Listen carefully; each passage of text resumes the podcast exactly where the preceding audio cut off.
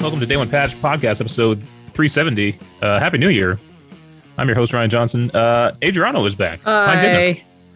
Miss me? How you doing, Adriano? Good. It's been like months, I think. uh August, I think, was last time I was Wow. here. Yeah. Wow. Uh, how you been? Oh, car died. Uh sold a property, bought a property. Um so you know, I heard there's a new variant. Um You heard it. yeah. Uh it they they took it from every single planet or race from Star Trek ever, Omicron. So Well, I mean, the Greek letters have been used yeah. like in sci-fi since the beginning of sci-fi. yeah. But uh no, I'm happy to be back. Uh, how was your holidays? Good, good. Uh, better than the the uh, the previous ones. Most of my family was able to get get together. Um, how Oh, how's how's everyone else's holidays? Good. Low key. Didn't really do that Thor. much. Nice. I was like, I said it, and I was like, someone's gonna make a fucking Loki joke. I know it. Uh, Tim, how, how are you doing? Yeah, I'm here too. By the way, it's uh, it's all good. Yep, uh, I've been. Uh, I started back streaming again this week. So I I, did. Uh, I did a stream yesterday, and then one today. I don't normally stream on Fridays, but it was good. It's it was a very nice. Um, everyone was very kind to me. It was a warm welcome back. So Nice. yeah. And you you had a move recently, right? Yeah, we're in a new house now. So uh, we were supposed to move in on the 8th. That got delayed to the 17th. Um, that's a whole thing. I'm not going to get into it. Um, and then obviously with that being pushed back, that pushed back stream schedule and stuff. But everything's kind of settling now. We're like in. We're we're starting to you know do new house stuff, fixing up things that the old owners like didn't want to take the time or effort to do, and just uh, starting to make it our own. But um, yeah, and then I'm trying to fit some games in where I can here and there. Uh, Matt, how you doing? I'm I'm doing all right. Yeah. Thanks, Matt. All right, some of the top stories this week. Uh, E3 is shifting to an online only event because of Omicron concerns. We also have BioWare uh, wants to rebuild its reputation and promises the highest quality games going forward. Ubisoft subscription service, uh, Ubisoft Plus, is coming to Xbox. Uh, at CES this year, Sony confirmed its next uh, version of the VR headset, and it's called PSVR 2. The VR And then finally, Yeah. Super creative name they got there. I mean, it's and finally- PlayStation. Yeah. Finally, Days Gone director says it outsold Ghost of Tsushima, but was treated like a disappointment by management. However, he did amend something that he doesn't actually have the numbers. so what? talk, we'll talk a bit about yeah, that when we it's, get it's to a mess. It's a whole thing. Um, gonna start. What's what we're playing? Uh, Adriano, since I guess you've been away the longest, Oh what have you been playing in that time? boy. Um. So I will save the obvious one for last because I have an announcement regarding that. Um, you, Matt, and I finished. This is how long it's been since we've been on the podcast. Um, you, Matt, and I finished Remnant from the Ashes. That was that feels like years ago. I'm about to say that feels like two, three years ago. Holy fuck. yeah. Um, I did. I after the Dead Space announcement, the remake announcement, I wanted to play through some Dead Space, so I I replayed the first two. You and I were going to go through the third one together, Ryan, but then we realized that EA can't invite people to an EA game anymore. Like that was I- Their own services. that was shocking. That was bonkers to find out. Um, I started doing some Mario Kart playthroughs, so uh, I replayed Super Mario Kart on the SNES. I am now on Mario Kart 64 uh, uh, for the N64, um, and I'm going to work my way through that series. the obvious Overwatch. I started Control before I left my condo in August, and then I just kind of I wasn't able to return to it, or it was months because like I packed away stuff. So I'm going to restart Control probably on PC. My cat's now begging for food. Here you go, Bella. Um, I tried Forza Motorsport 7 on Game Pass. Um, I it's it's not for me. I have to. I just want my Gran Turismo. That's all I want. It's coming out soon. It's coming out soon. Uh, sea of Thieves. Periodically, I started Pokemon Unite with some friends. Uh, we got into that mobile for a bit. Um, I played occasionally. They're they're every day, or they're you know they're they're doing their their battle pass or whatever the equivalent is. I started and finished a, a Castlevania like game, Bloodstained Curse of the Moon. Um, Oh yeah. yeah, because there's another Bloodstained uh, game that I wanted to I want to get to. I just haven't started, it, but I got I started and finished that one. It's like in, I did it in one sitting. It was like like a three hour game. Um, I tried but didn't get back to it. But I'm going to try to go start it again. State of Decay Year One because I uh, I saw I was watching your guys' playthrough of State of Decay Two or whatever the hell it's called, and the announcement for State of Decay Three kind of interests me. So I some I just kind of want to rip through some of State of Decay, uh, maybe in preparation for the third one.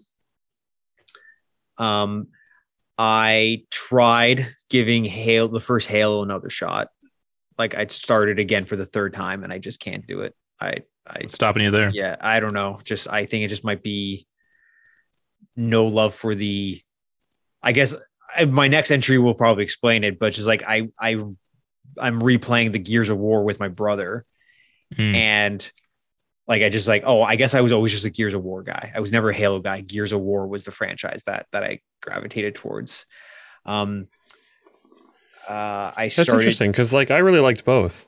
Yeah i i i feel like i should like like i when i think about halo it's like i i feel like i've never given it a fair shot.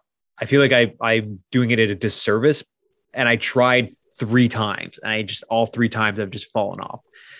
And i guess just one of the things where it's like i guess it just doesn't jive with me. It's not necessarily a bad game. There's maybe not something wrong with me. It's just me and it just we're not compatible. I was gonna say too, like I mean, it is a twenty-year-old game. It might just Mhm. be too old, but like at the same It is time, old, yeah. you're I- a major, major retro gamer. yeah so, like, i i do like old games so yeah, um, as I said, I was playing Gears of War with my brother. We're actually going to start Gears of War five or Gears five or whatever the hell it's called on Monday or uh, whenever tomorrow, according to the release of this podcast. I revisited Dead Cells because the new DLC is coming out. You and I started It Takes Two, Ryan, which uh, we Yep. should probably go back and s- just schedule something. and was rather enjoyable. yeah, it uh, it is a weird game, and uh, game of the year. and Matt, if uh, if you were a puppet, we know what you would look like. What the hell? if you were a clay figure. yeah. Um, I started. I had a. I had a. Um. Oh, one second. Oh no. I presume What do his, I presume his cat is What do attacking we him. do? Uh, no, I start. I had a. I had a survival horror itch, so I started playing Resident Evil. Uh, Resident Evil. Is that why you left for a moment for your No, Yeah. no. re- your like there- horror itch? There was. There was a. There was a. There was a noise coming from behind me, but it wasn't that. Uh, and then tasty. second, so then I started playing Inscription. I don't know if anybody knows about. Oh yeah, yeah. I've heard nothing but good Yep. things. that game is wild and i'm still trying to like figure out the enigma of that game.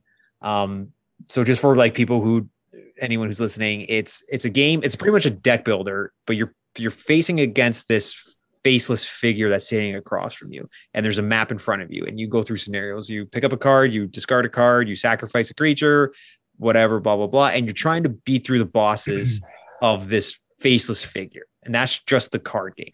But you can at any point not play that game and just get up from the table and explore this cabin that you're stuck in and try to escape this cabin. And it's you playing this game will get you things and steps to getting out of this cabin. Um, and it's a pretty wild game. I'm still kind of That sounds awesome. yeah, it is so weird. Um, And I'll never play it. it looks really cool. I'm looking at it on Yeah. Steam now. Yeah, yeah, it Uh, really does look like one of those really, really cool games that I just will never get around to playing. hmm yeah. Honestly, even if you just because how much is it on Steam? I don't even remember how much I paid for it. Uh, currently, it is in Canadian dollars twenty two seventy nine. That's not bad. That's pretty good. yeah so like if you if you like did a a, a 20 like if you did a 20 dollar movie for three hours on a theater like you're not i think you're getting your money's worth even if you did it for one night if you played five hours of it you just to kind of experience or or explore it um and then the final thing that i played is hearthstone but i Oh, no. but I have an announcement. I have played what I consider to be my final game of Hearthstone. Wow. Uh, Can't get any better than that. yes, I, it has been 79 days since my last game of Hearthstone. Oh my god. it's been too long now. Can't go back. Pretty much. And um uh I don't think I'm gonna go back to it. You were playing that game every day, right? Yeah, yeah. I had uh I actually gave it up while I was at the cottage. I gave it up. What were you What were you feeling at like day three, where you hadn't played a game of Hearthstone? Were you like, "Oh man, I really need to play Hearthstone right now"? Shaking and chills. Yeah. Yeah, it, uh, no, it was kind of an, a, a relief. it was just kind of like, oh, I actually don't need this. I, I, I, I just kind of needed to quit a cold turkey, and and it was, uh, it was, it was my buddy Braden who actually convinced me. I had a three hour car ride with him. Um, uh, I had a three hour car ride with him, and and him and I had a heart to heart with Hearthstone because he he was in the same boat as me years ago, and he The quit. hearth to hearth. hearth to heart. It was right there. I didn't want to be the one to say it, but like, So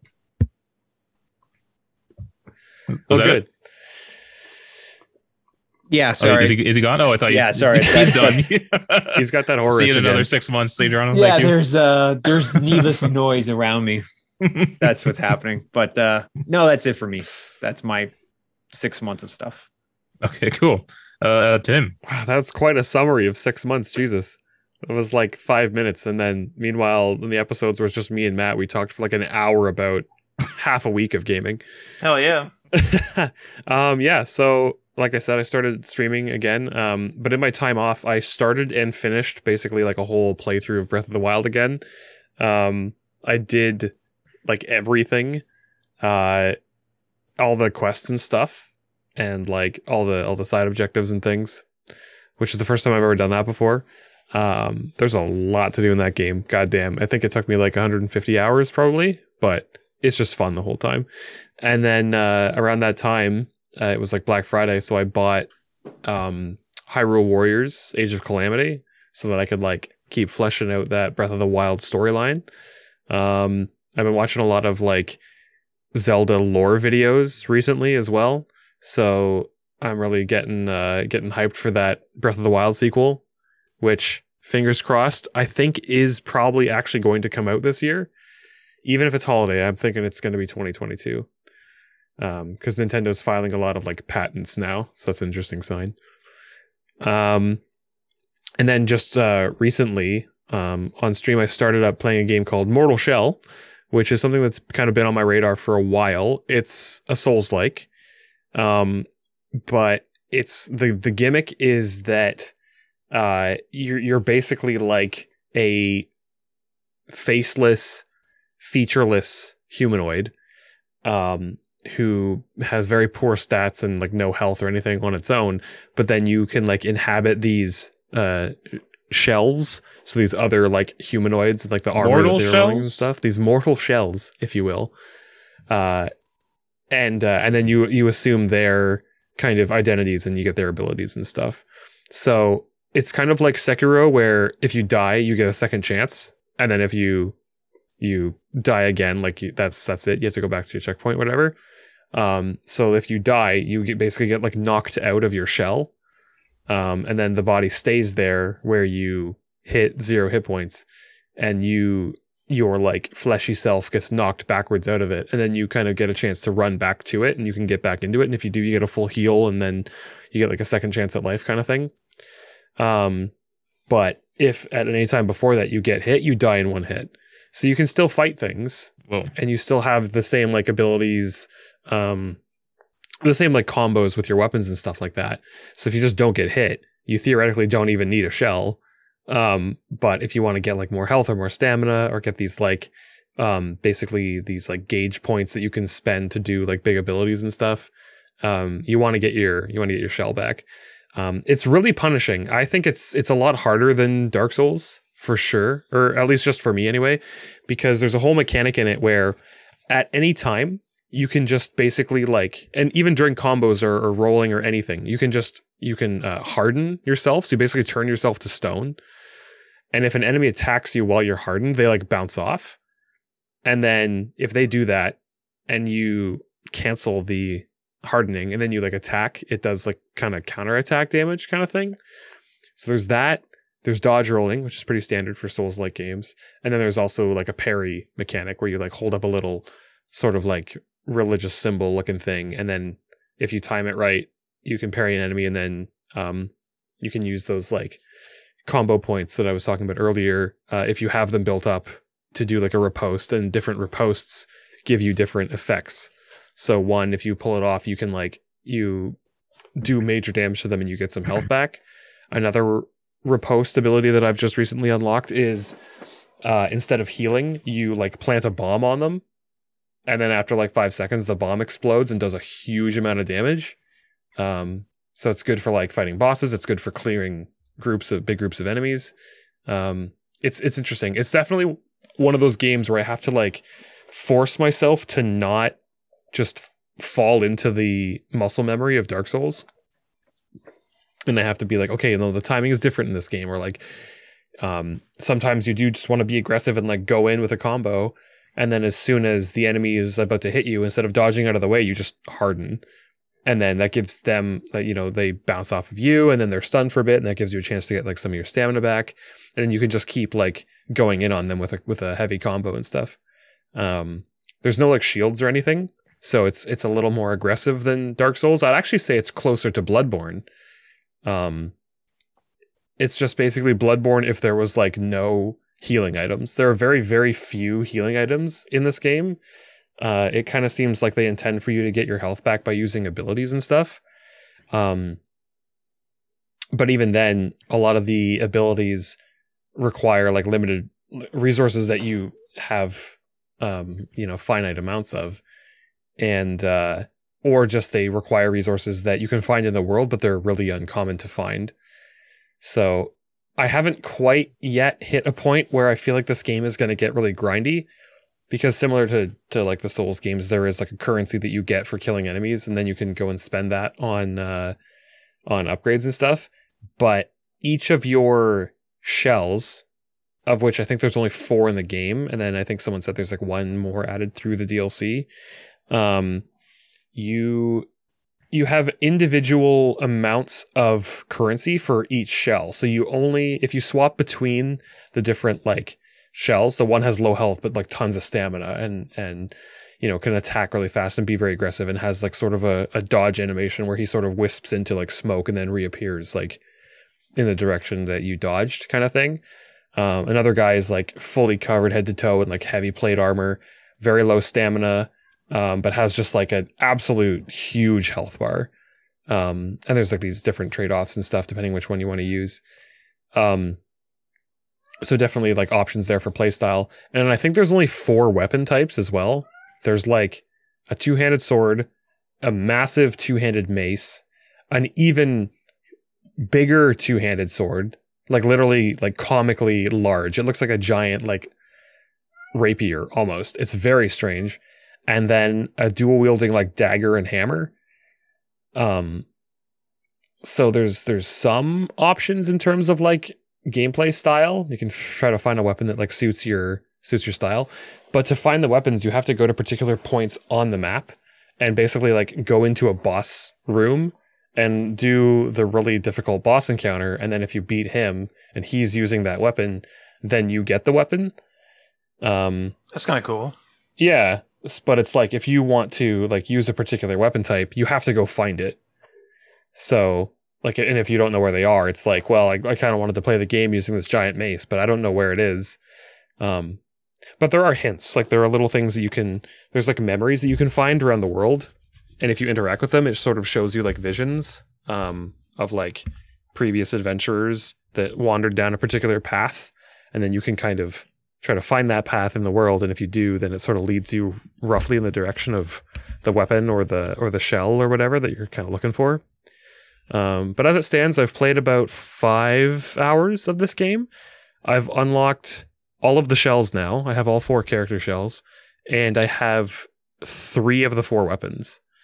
So I don't think that the game is particularly long.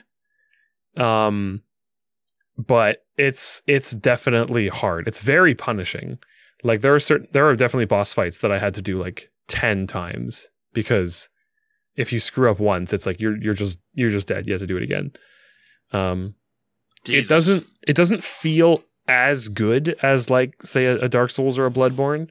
Um it's definitely like a, a different a different caliber of game.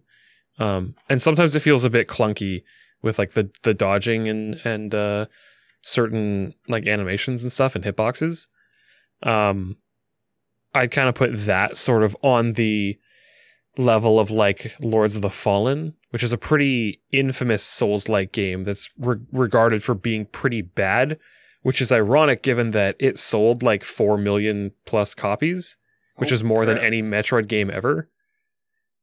Um, but yeah, it, it's a weird one. Enough that it's getting a sequel, which is which is crazy. But uh, that's a very like clunky game. If you if you're into game design and you like the Dark Souls games, I would recommend playing Lords of the Fallen just so you can see what not to do when making a Dark Souls like game because it does a lot of things really wrong and it makes the game feel very uh just not good and and not not fun to play and not satisfying. But I think so that's there- the game you and I played, right, Ryan? Didn't we like try it once? It Which was one? def- When- it was Lords of the Fallen. Like it when Game Pass was new, it was on there. and We just were like, "Hey, like we can download any game. Let's download this one." Uh, I can't remember the name of it. I I, don't think know. I think that was it. But anyway, yeah, sorry. You're like a big muscly clunky guy in like big heavy armor fighting very familiar. generic bosses in like the most generic fantasy It's like, environment you can Ar- think it's like of an Arctic castle or something. It gets in Yeah. the cold. Yeah. Yeah. yeah that's the one Mm, okay. Um, but yeah, Mortal Shell is is good, but not great. I would say I'd probably give it like a like a six and a half out of ten, seven out of ten. They're indie, are they? Like an indie studio? Um, I think, I think so. This game is made by, uh, Cold Symmetry. Yeah, and I think this is their if not if not their first game, it's the first one that they have on Steam anyway. Um, Um, have It- you ever played Nioh? I have not played Nioh. That's the that's the Souls like game that I've always eyed that I would. I ha- I think I bought it on Epic Games. That's probably the, one The the first one or the second one? the first one. I hear that the first one is not good, but the second one's really good. Okay. But, uh, If that means anything to you. that, Good luck getting through the first one, Adrian. yeah, I'll have to I'll have to brute force my way through it. Just that it's frustrating. Apparently, it's very frustrating to play.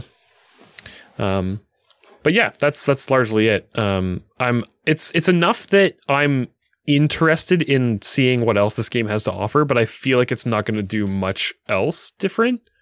All of the bosses have been very like not samey, but samey in the sense that like the fights are just about okay, recognize the attack patterns, dodge, attack when I have an opportunity, run away, get back in, dodge, attack when I have an opportunity. Like nothing changes. There's no like real gimmicks to any of the fights, which is kind of what Dark Souls does, right? It's like you have to worry about all, all that, but here's an environment that you've never fought in before, or here's like some some verticality you've never had to worry about before, or here's a giant dragon. It doesn't really make sense to just attack it head on. Like, what else in this environment can I use? Oh, there's a giant ballista up there. Maybe if I go up there, that'll like you know, do some damage to the dragon and then make it more vulnerable to my attacks or something like that. Like there's always another little gimmick in the boss fight. This game doesn't seem to have any anything like that yet. So I'll have to see. But I think there's um a number of bosses in it, and I just haven't really gone far enough in any particular direction to like find them. I think so far I've fought maybe like two major bosses. Um but yeah, like traversing around the world in this game is very confusing because everything looks very similar. That being said, though, some of the environments are really, really beautiful, but it's definitely confusing. It sounds like a. Gen 1 game. Like it's their first Dark Souls like game. Mhm. So it's, you know, the second one's probably going to be like that whole Nioh thing you were saying. Yeah, I, I don't know. It's um, it's definitely very promising. Like they they they've done some things well, um, which I think is easy to do after so many good Souls-like games have come out and are in existence now. Um, but it's just I was saying this today too. Like it's it's just missing that like that something that little that little extra oomph. You know that little spice. That little something that's like ooh that's nice You know, that that little like je ne sais quoi. that little je ne sais quoi that just makes it feel like I really want to play it more, you know? Like any given time I'm like playing this game, I'm like, yeah, I could stop playing right now and I'd be fine with that. Like nothing has really made me go, okay, like I really need to do this right now. So maybe that'll change, but I don't know. That's uh that's me. Matt. Me, um, me. Uh, I'm, I'm gaming quite a bit over the uh, the holidays. Uh, picked up that uh, the new Ratchet and Clank Rift Apart, Rift Apart, and uh, it's uh, it's pretty damn fun. It's like I would say like the best you're gonna get in terms of Ratchet and Clank. Like it's pretty, to, in my eyes, it's pretty like ten out of ten material. I know that a lot of people are saying you know the the the franchise is tired or this and that, but uh, I would say that having not played a Ratchet and Clank game in a while, and having certainly not completed one in a while, this is like a really, really good iteration of the game. Um, probably my favorite so far. Uh, the I, I do have a weird complaint though. I find that like, and I mentioned this to Ryan. I find that Ratchet seems to be moving at a Ratchet or the other uh, Lombax that you play as. I can't remember her name now, but or isn't her name Rivet? Of course it is. Um, Yeah. uh, but I find that they move at a different frame rate or something. And I don't know whether that's maybe the uh, refresh rate's a lot higher than my TV is because I'm using 1080p, probably like 60 hertz. Um, I don't know whether th- that if that's the case, but the game isn't lagging because the game environment isn't lagging. Like, there's no frame rate problem. Everything's like, you know, flying in and it's perfectly fine, and there's no pop in and, and everything's great. But I find that the character movement feels like as if it's like I'm missing a frame every now and then, and I just wonder if it's like a weird refresh rate thing or whether it's just a styling thing. Uh, but after playing for like half an hour, I kind of completely, for the most part, forgot about it, and I didn't like notice it. I don't really notice it in game, but I if I watch it, I could still kind of see it, which is weird. You didn't see that though, right, Ryan? No, I didn't. I didn't notice that at all. So I wonder if it's going to be something where I'm just going to have to get a new TV once more PS5 games come out or something. Like maybe that's just the case. Um, I didn't mess around with the fidelity slash the performance modes or whatever they were either. So maybe that's the case. Like maybe it's just like I'm on fidelity and my TV just can't display the fidelity. It could be something real stupid like that, like the shadows or something. It doesn't look like a bug. It's a very, very small nit- nitpick. Um, but the biggest, like, I'd say the biggest thing that's happened over the break is uh, I ended up getting a, an Oculus Quest 2 uh, for Christmas and I've been messing around in VR uh, for the first time in depth. Uh, pre- previously, I've used an Oculus uh, Dev Kit 2 and then a uh, HTC Vive once. And the Vive kind of sold me on it. Like the Vive didn't feel like a gimmick. I didn't feel like, you know, just some sort of weird, like, hey, this is a different way to play games. Uh, so like the, it kind of sold me on it, but it wasn't quite enough. And it might have been just because I played like Payday 2 VR and I played Payday so much. So like I didn't get really drawn in. But the Oculus is like a really affordable, uh, standalone, but you can also hook it to the computer to get the Rift out of it, um, sort of experience. You can do it completely on battery. You know, there's no no cables, or you can connect it to the computer, or you can even do it with Oculus Link over the wireless Oculus Link, whatever they call it. And I haven't messed around with any of the computer, or any of the PC games. I've mostly been messing in some of the, uh, specifically the Quest games. And then I also went into the Facebook metaverse and like was walking around in there too. And it's pretty damn cool. Um, this headset's like a real big revolution in tech, I would say. Like it's one of the bigger it's like one of the weird tech things that's gone under my radar that I didn't realize sort of happened. I'm not the most amazingly up to date person with every graphics card and everything like that, but I'm up to date in terms of I kind of know what's around. And I kind of just figured that VR had stayed more or less the same with better graphics and that it was always going to be sort of like a niche and this and that. And it might always remain a niche, but it, this is like a really innovative headset uh, I think it's a beta feature, but you don't have to use the Oculus touch controllers. You can just use your hands. It'll track your fingers uh, if you want, and some games will, will use that. Uh, you can obviously use the Oculus touch controllers. Uh, like I said, the price point is like 400 Canadian, which is stupidly low for a fully onboard uh, VR gaming setup. Like you don't need a computer for this thing. It's just totally wireless, which is pretty nuts. Um, I've been playing. Uh, I bought like a a pack, so they had like some sort of uh, uh, CD key pack or whatever on this thing called Fanatical, I think it was, and it was like a VR introductory pack or something. So I got like a few games. I got like some Death Race like thing or whatever.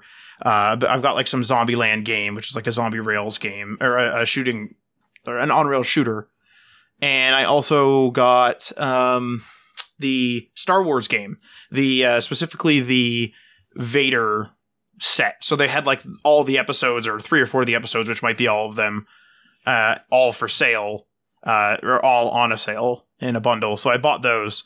And uh, the Vader is like the Vader game is like it's older. Like I definitely had some bugs. Like I was in sitting configuration because I don't have like a stupid amount of room, and it kept like messing up my height and it like messed up my um, it was like grab, grab, like you know, grab something from your tool belt, and it's like, well, the couch is there.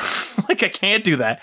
Um, even if I was on a regular chair, like I can't go through the chair. So there's been a couple of bugs like that. But uh, Ryan was saying, I think you were saying Ryan that it was like an older game, but like It's it's got to be like five years old at this point. I think. right. So it's like you know, like I'm gonna forgive it for that. Also, it could have been my Oculus setup. Like you know, it was literally the first game I played, so maybe I messed up the floor setup or something. But it was really good. Like uh, doing uh, doing the lightsaber battles, of course, which is obviously your, your like kind of stereotypical thing with Star Wars.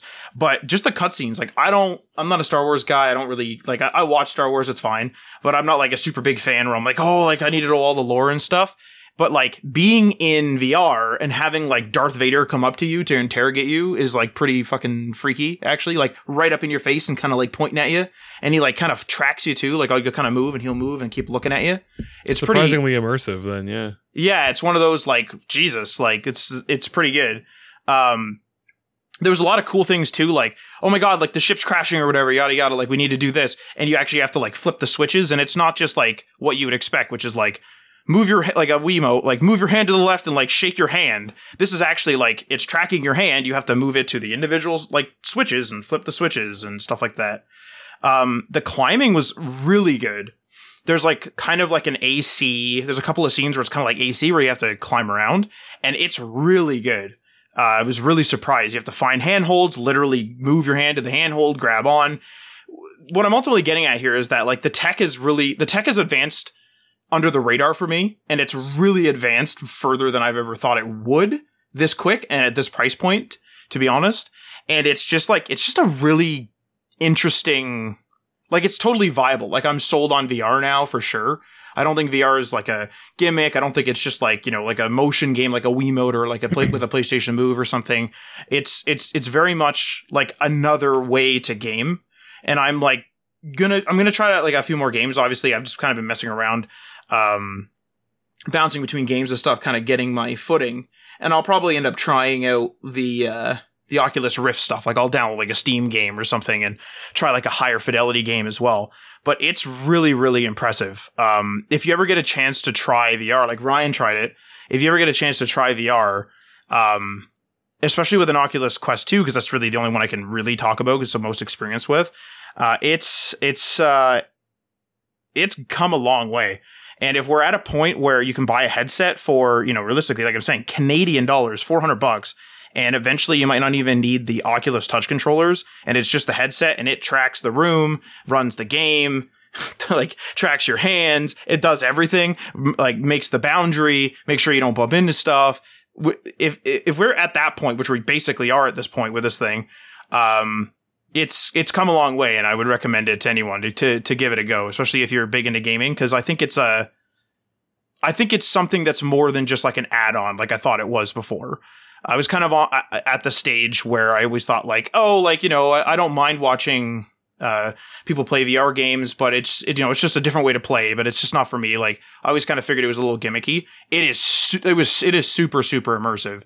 Um, and, I'm and invested in the development of VR, not really because of like any seeing any particular like technological or like immersion enhancements. I just want to see the day where VR doesn't make me motion sick.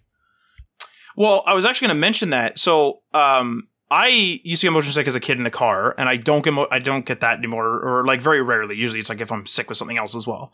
Um, so very rarely do I get that now. So that's kind of gone. But I do get motion sick in two instances in VR, which I learned. One is is if the floor drops out behind underneath me. So I had a cutscene play where I was in a room, and this woman comes up to me and she's like, "You need to help us," blah blah blah and then a cutscene plays, but it's one of those artsy cutscenes. And since it's VR, it's 360, it's all around you, and the floor disappears and it's all artsy around me. And like I could tell my brain was freaking the fuck out because I started feeling really like woozy because it's like oh fuck like where the hell did the floor go?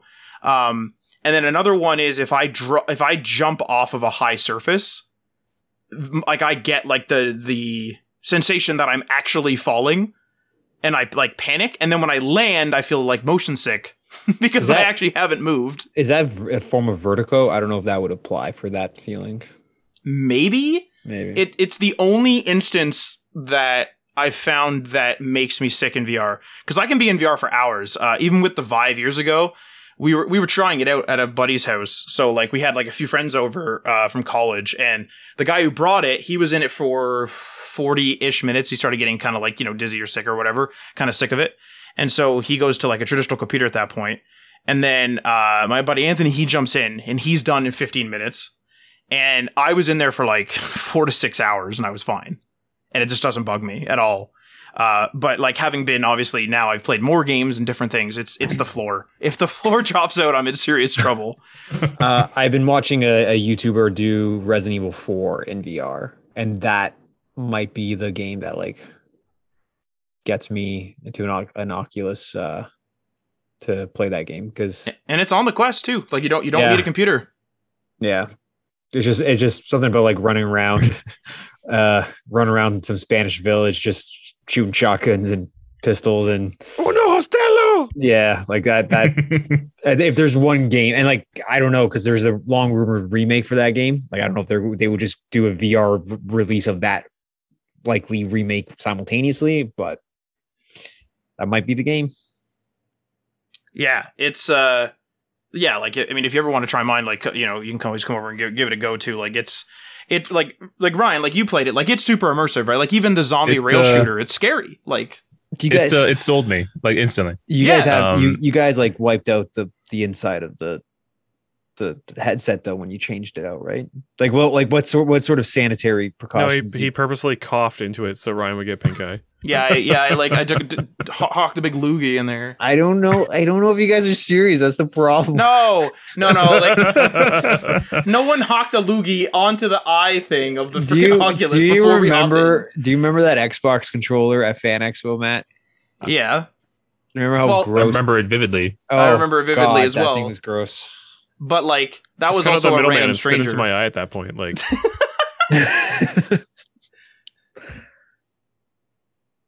But no, I just wanted to say that uh, the moment I tried it, it was uh, pretty incredible. it pulls you right in. And and and here's the how crazy it was. I think so. It it was already cool seeing the room in like infrared. That was pretty neat. And like setting the floor and seeing like the the menu floating in, in front of me and stuff. But then I booted up Vader uh, Immortal, and then you push the button on the menu, yeah, and you physically see your finger in this virtual space, and it's moving one to one with your movements, and your your finger depresses the button. Like it, like it, it almost feels like you should have felt it press. It's like super close to actually feeling like you're actually pressing a button, even though it's completely you know digital. Um, and that I was sold right right on that button press, Matt. That was incredible. it's like it, it it's getting to the point where like it is because you're sold like it, it to me it's like it makes sense now why they're making the jackets and the gloves where you're gonna feel stuff. Because of stuff like that. igniting a lightsaber in your hand when it's not just like the plastic crappy one you get. Like when you ignite it and it looks like a lightsaber from the movies. Yeah. That was awesome you know? Um it's got to be said. sorry like, that, that game the, came out in 2019 The sound design for like Star Wars, even back then, the sound of a lightsaber igniting is like just one of the most iconic sound effects of all time. It's just so satisfying. hmm yeah for sure. But yeah it's uh yeah i mean that's that, that that's the quest too. If you can uh, if you can give it a try do it. It convinced me it convinced ryan. And it'll convince you too. Uh but that's it. That's what i've been doing. Uh as for myself other than trying the oculus and, and loving it and kind of been looking at potentially getting one myself i'm not sure if i'm going to get the oculus uh i think i'm probably going to get the psvr 2 um although the oculus was pretty nice with just wireless and, and stuff like that um uh, other than that i uh Assassin's Creed Valhalla came back into my life. God. As if I didn't have enough hours put into that game. I uh, I had purchased the uh, the DLC for that like months ago and finally got around to playing it. And I've already completed uh, one of the DLCs, Wrath of the Druids. And I'm now on to the Siege of Paris. And then they announced another DLC, like expansion to it, which was like it's called Ragnarok. Uh, because I guess only two things can happen in Norse games. You either go to Valhalla or you go Yeah, to Ragnarok happens. Like that's yeah. it. That's the only two things that's possible. Yeah. Um, so I'm excited to get to that eventually. Uh, other than that, we played Deep Rock Galactic, which was the PS Plus game for this month, which Oh, was yeah. surprisingly enjoyable. Yeah, that's It's a great pretty game. funny. It's pretty damn funny. You played it before, Tim? Yeah, I mean it's dwarves, man. Of course I played it. so yeah, that was a ton of fun. Uh, what else did we do? Lots of Fortnite. Oh, did, yeah, I'm not sure if we talked. Were we doing the podcast when we started Fortnite back up? I think so. you but talked I'm about not it last sure. week, I think. I, I listened to the episode where you guys were talking about it. Okay, we've been yeah, we somehow we got back into that. That's been crazy. Um, a lot of fun too.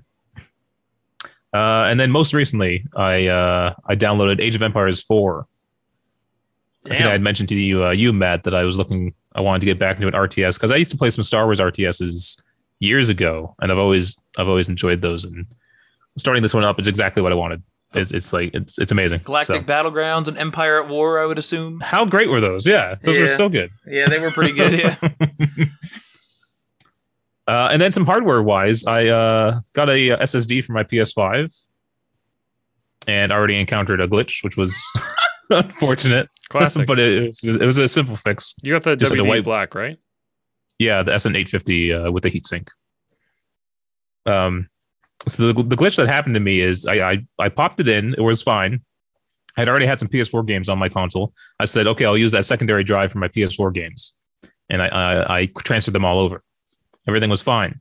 I then went and checked my storage. The actual internal drive, not not the not the new SSD, the internal drive had all this space saved up for it.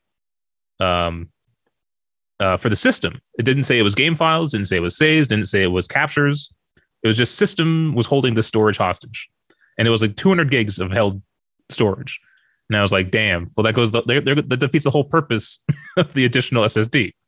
And so I had to wipe that internal drive and re-download all my PS5 games. What is nice though, uh, in the settings, you can select like PS5 games save to internal and PS4 games save uh, to the uh, additional storage. So you can actually tell it which where you want to send the games when you download them. So you don't have to download it to the internal and then transfer it, which is nice. Wait, so you only had to you only had to delete the internal? Like, what did you do? Did you wipe Correct. the OS as well? Yeah, I completely reset my PS5. But the, that did not reset the internal at this point uh, uh expansion drive. The uh, yes, that's correct. It didn't it didn't reset the expansion drive, That's pretty interesting. and so that saved me a bunch of time in having to re-download all my PS4 games. That's a hassle. I don't know if this is like a, an actual issue for a lot of people. It's just a weird thing that happened to me. Who knows? You know. Mm-hmm. And then uh, the other hardware thing I got is uh, a new um, AIO for my PC. It has a little screen on it, and you can put GIFs on the screen, and the GIFs will just kind of play over and over and over. You've you've gone full like PC building like guru, Ryan. Like my computer used to be held together by tape. Like, it, Jesus, man. Ryan, It's like it's like Ryan has a computer for me that I have to come put a video card in. yeah, he has a second computer ready Yeah. to go. Like, what it's- is going it's- on? It's, it's literally sitting over there. All it needs is a graphics card. You Yeah, just need well, to slot it in, plug in the power, and it's good to go. I should, I should try to see if I can find a a, a card because I really don't want to rip out this te- this 1070 from my system.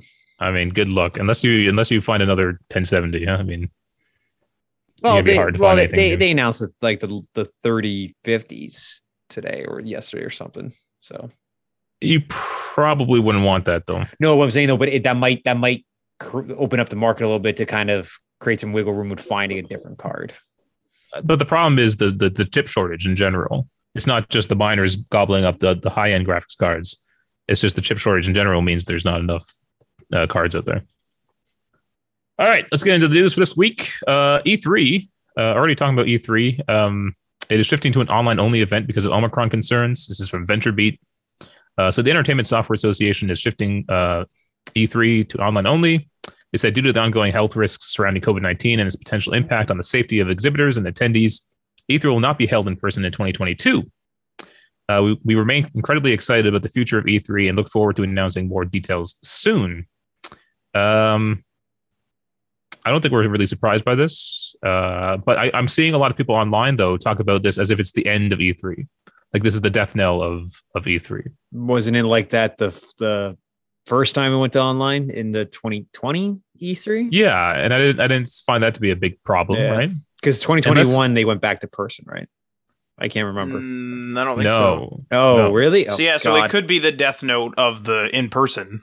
it was it was completely canceled 2020. It was Oh, digital in 2021. Okay. And then 2022, they're saying digital again. Although they didn't really say digital again, they just said no in person. Uh, and they'll have more details soon. I'm surprised Um, they canceled it this far out. Well, here's the thing: the these the exhibitors already had to be planning, Their live Ah, shows. right? so they have to know now, you know, not to do that. Um, but I just I honestly feel like this whole E3 thing is a self fulfilling prophecy, where everyone's like, let's all hate E3 all of a sudden and say it's going to fail and collapse and die, and then everyone just starts feeling that way, and then it's going to happen. You know, I will say that I've noticed that a lot of platforms are going away from even five minute videos. And so I wonder if it's the length of the E3 conferences that are turning people off when a lot of people are just watching TikToks or even YouTubes into the shorts and what's the Instagram one, Reels. Maybe, maybe people, maybe content is just becoming more bite sized as the mainstream and no one really wants to watch long form content with the exception of podcasts or maybe the uh the odd like show or movie well, I was wondering if it was more having to kind of line your development cycles up with the announcement. You know, i my only problem with that my only problem with with their them arguing that was that like for playstation for example that was kind of what i got the impression that was playstation's argument i don't remember what the official argument was but i kind of thought it was they didn't want to wait and then they even canceled their own psx right and what's yeah, what's that, that was weird. which is weird. But then it's like, okay, they don't want to have a point in time in which they they have to line things up again. So this makes sense. But then they kind of use it as an excuse to do more frequent, but like much more lackluster updates, and that just Mhm. sort of seems counterintuitive to me. Like it, it almost feels like, hey, maybe we should still have PSX, but we'll just like announce it. We'll just like have like a big show, but we'll announce it whenever we feel like, and it's not always going to be in June or whatever. Yeah, because there's also isn't there just other shows now more frequently all year round? Like, isn't there uh, what's it called Paris Paris Games Week in Something like that, yeah. and then and then you have Geoff Keighley's uh, Game Summer Award Game Fest. Summer Games Fest, Oh, and- and, and the and the Game Awards, which is pretty much just announcing games. Like the the awards, are- yeah. So I I feel like now there's just more frequent windows around the year for them to announce the stuff. Maybe they don't have to be held to this one this twelve month development announcement cycle anymore. You know what though? Uh, those those presentations at E3 would cost those companies millions of dollars, but Sony is selling more consoles and more games than ever while not doing that conference. You know, and just doing their little five minute you know state of play videos that probably cost them a tremendous amount less. you know what I mean? I wouldn't attribute personally as an outsider because I don't have the numbers. I wouldn't attribute the state of play being the thing that sells their console though. I'm not saying it is. I'm just it does. I'm just saying that they don't need to do E3 to make sales. Oh, that's fair. And that's yeah. that's the point. So they're save, they're saving a bunch of money by not doing E3 and just doing the videos. sure. I don't think I I don't think like Xbox could get away with that now. Like PlayStation has almost transcended the like that branding threshold where they're this just pinnacle in game development. Like they like a generation or two ago, they're probably more in line with Xbox, but now they I think they're more in line with Nintendo, where their name is just kind of like a seal of approval and a quality over quantity kind of thing. Um, so I think like I think PlayStation is going to ride that for a while. Uh, Xbox kind of has so many names It's like so many big names. Like they have a like Bethesda is one of their license or one of their uh, It- one of their studios that itself had a conference. So they like they. I don't think they need to worry about lining up. Like It- there's probably always going to be something in the pipe. it's not that though, but it's just like I, I feel like with with PlayStation, there's more of a a branding appeal to it. Like there's there's a there's a higher like there's X, to Xbox. I'm not saying it's a no name house brand, but it leans a little bit more that way, where PlayStation has kind of worked to kind of really give itself that Nintendo flair with with branding. I think it's kind of like when Apple became the like largest company in the world. They they stopped being they stopped acting like scrappy like the little guy. Mm-hmm. You know, their advertising stopped attacking their competitors. It's like once you once you once you beat your competitors, you stop acknowledging your competitors and you just act like you're, you know, the only thing around. You're you're the shit. You're no longer. And I think that's what happened with PlayStation over the PS, the end of the PS3 into the PS4 Mhm. era, is like they feel like they're now above the rest of the uh, the competition. yeah, and and, and I they think don't they don't need to do their little E3s anymore. Exactly. And I, and I think Xbox's acquisition of Bethesda and their their continuous shows, I think, is a testament to them trying to match the PlayStation. Because like Xbox is they haven't released numbers because clearly PlayStation is still outselling the Xbox, even in a console chip shortage. The the PlayStation is still leading. So Although hard, hard to say though with with Xbox like spreading out into more like the Game Pass and services. Yeah. Right? Yeah. Who knows how many uh, PC um, Xbox Game Pass uh, subscribers there are, which you would- which I guess you would add on to the uh, the Xbox sales numbers oh, I, essentially. I don't know how do we even calculate like like what, Yeah. do you, what is a what is a console and then what is a sale? Is it like at a certain point do you just go by licensing of titles? Like how, oh we've licensed these many titles this year or we sold this many titles or What are we? The Days Gone dev? yeah. Oh, oh. Damn. Segue. Did that did that game come to PC yet? Can I? yeah. Oh, yeah, yeah. I should. I should. Why are you are you interested in that? that. Uh, I'll probably do um Hori- Horizon. Horizon. I did Horizon on PC. Yeah, I want to see how that goes first, and then maybe I'll do Days Gone. But I I also wish I played it on PlayStation. I feel Really? like it was a bad PC port. I was told that too. Yeah. Hmm. There's been some updates, but not sure if it fixed a lot of the problems though. I have. Did you play after the post updates, Tim? Or did you did you finish I already? don't know. I, I played it. Um, what would that be like? Four or five months ago now, I think. I remember Hmm. it came out late 20 uh 2020. on PC. Yeah, on PC going into 2021. Yeah. All right. So uh did you guys have any problems with the online only E3? It kind of just felt like E3 to me. Yeah, I Uh, mean, there it's, was- it's been done. It's going to continue to be that way. I feel Yeah. honestly like I feel like that's how it should be in perpetuity. I'm surprised that they even opted to go back in person at all.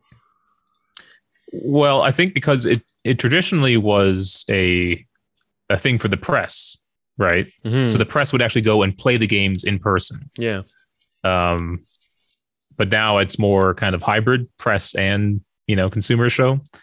Um so maybe yeah, maybe it can just be online forever now. Um and I kind of think that's what uh, what the um Geoff Keighley's uh Summer Game Fest is going to be. It's al- always going to be a, a digital event. So we'll see. I'm I'm also curious to know Hmm. what motivations and what measures the city of Los Angeles would do to get it back to in person.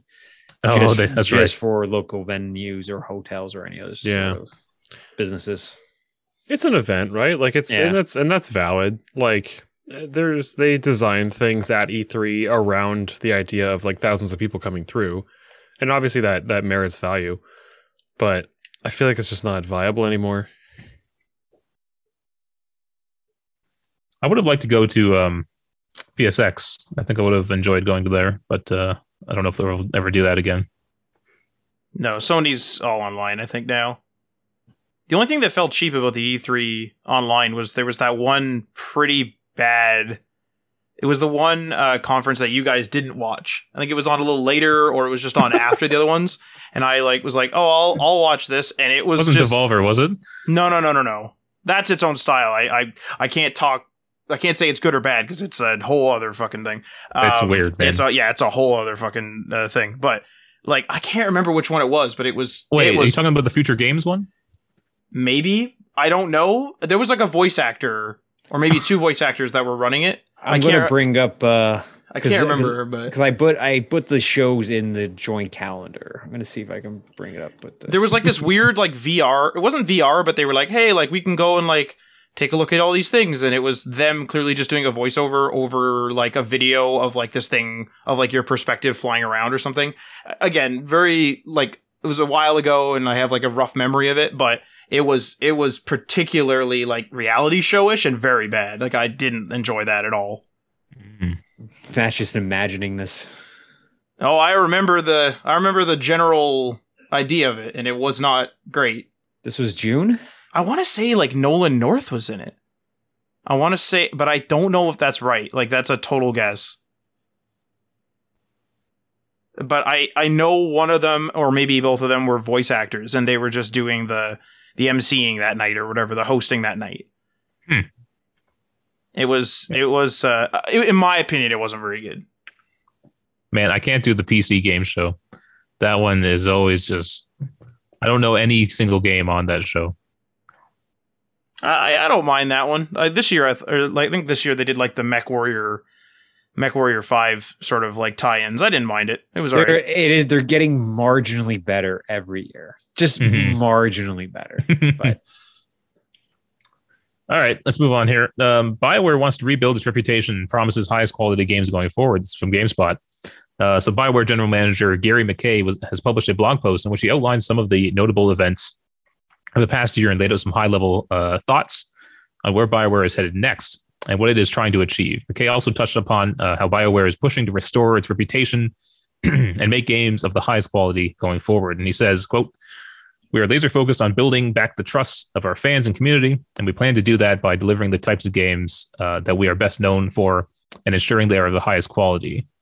Uh, he went on to say, Our mission is to create worlds of adventure, conflict, and companionship that inspire you to become the hero of your story. We want the launch of our games to be seminal moments in the industry. We want each game to, uh, to earn the kind of re- reaction we've seen with the Mass Effect Legendary Edition. We feel that we have the right people, the right creative focus, and the support from EA to deliver on the promise. So, uh, Bioware's kind of had a rocky couple years here. Uh, how do you guys think they're going to do with the new Mass Effect and and Dragon Age? I'll believe their comments when I see them. I was waiting for somebody else to comment first. I'm not well, a. Adriano, like, you're a I'm- big Mass Effect fan. I I was a mass. Yeah. Um. I it's weird because I've kind of grouped Bioware into the kind of EA Blizzard group now. Like, um, I just kind of don't take their their motivation seriously anymore. Um, uh, they've kind of just lost that flair for storytelling, and um, uh, I w- I would like to see a a proper Mass Effect, but to, admittedly, I haven't even played Andromeda yet. I just haven't found the motivation to even go play that. Um, I was excited for what's it called? Anthem. Anth- yeah, Anthem. uh, Anthem, and then that just whoo, right out of the gate. Uh, Oh. So, nah. Anthem felt like uh, Cyberpunk before Cyberpunk. Um, yeah, 'cause- Damn. yeah, Uh, yep. Damn. uh, Anthem's like, ooh, thank God, Cyberpunk, you took the cake on this one. We don't, no, no one's looking at us anymore. I have the like Ultimate Edition digitally of that of Anthem and the art book. I've never played Anthem. You had the physical art book? Yep.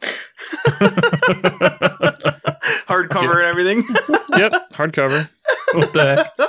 I Were got you it. just excited for it? Or no, I, I didn't buy any of it. I got it oh. all for free through work. Oh, there you Oh, go. okay. It's it- it's amazing because like like the the horror stories coming out of Anthem specifically, and probably Mass Effect Andromeda, was just yeah, there was chaos with the development, but they're always just oh, but we'll get that you know that G golly Bioware flair that we need, and that that last minute like motivation and spirit just to get through this. And I guess they were just relying on that too much to try to take him to the end, and it just never made it. Well, it sounds like this happens a lot in in these development studios where it's like, okay, we have like three years to make this game, three or four years to make this game, right? And it's like the first three years they just spend kind of messing around, you know, experimenting, trying things, and then when they get the, that deadline, it's like, oh my god, we have to actually make a game here, you know. And then, the, and then it's just a scramble until the finish line, and Is this it- is apparently pretty common amongst amongst game studios. Well, like that was the case with with Cyberpunk. Like they admitted that, yeah, they announced it in 2012, but they they didn't actively start working on it until like 20. I think it was like 2015 or mm-hmm. 2016 is when they actually started like cracking down on production. and I completely understand it because I'm exactly the same way. I can't uh, the, all, all through school and stuff. Um, I have I have to have a deadline to actually sit down and do something.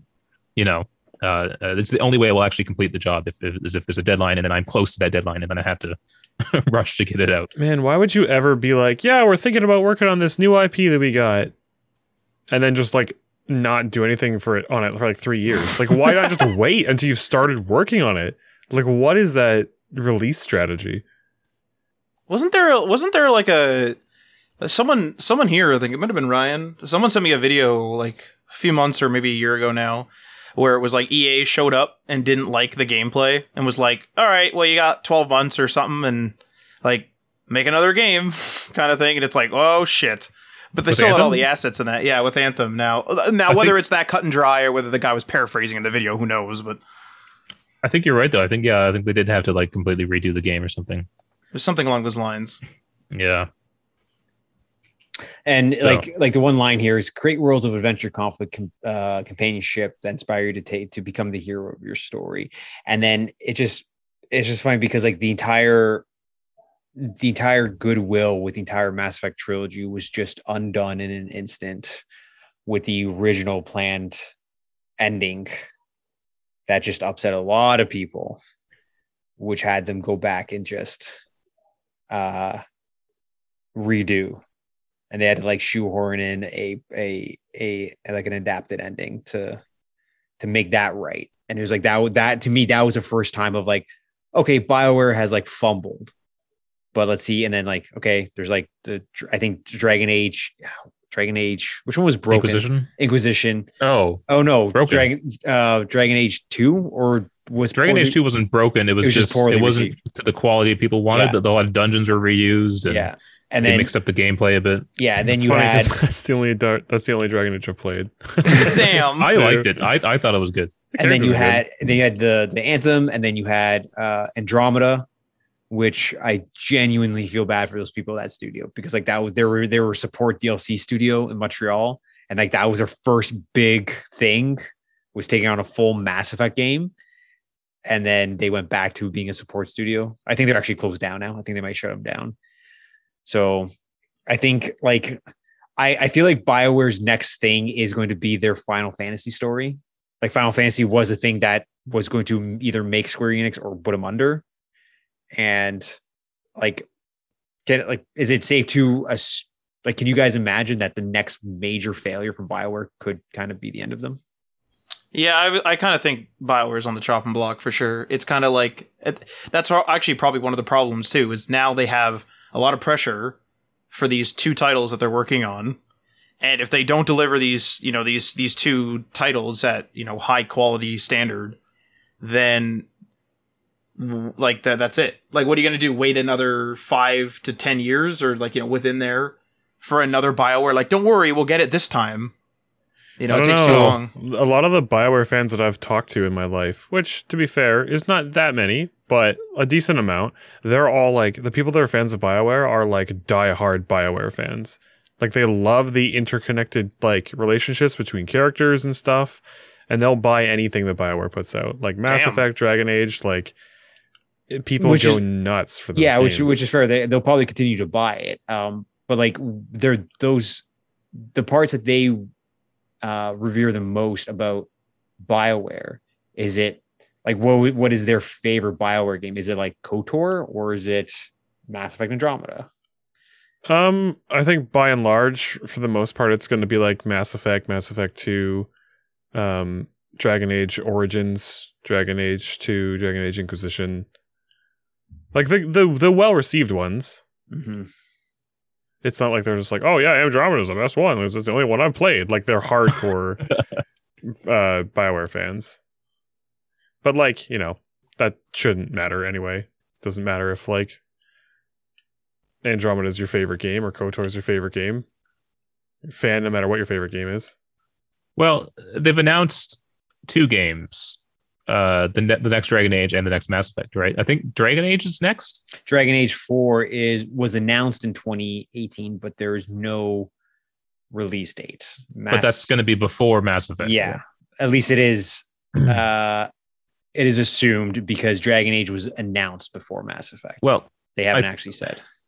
I think since they have these two, I don't think the next game being a failure would necessarily be the mean the end of Bioware because a, I think Mass Effect's the bigger franchise that more people care about. So even if the next Dragon Age is kind of bad, I think they can survive that until Mass Effect.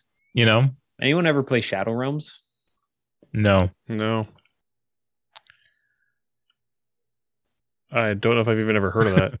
It's uh BioWare uh developed by BioWare Austin uh planned uh it was planned to be published it says planned to be published by Electronic Arts but it was oh can oh canceled game. Oh it's in the canceled category.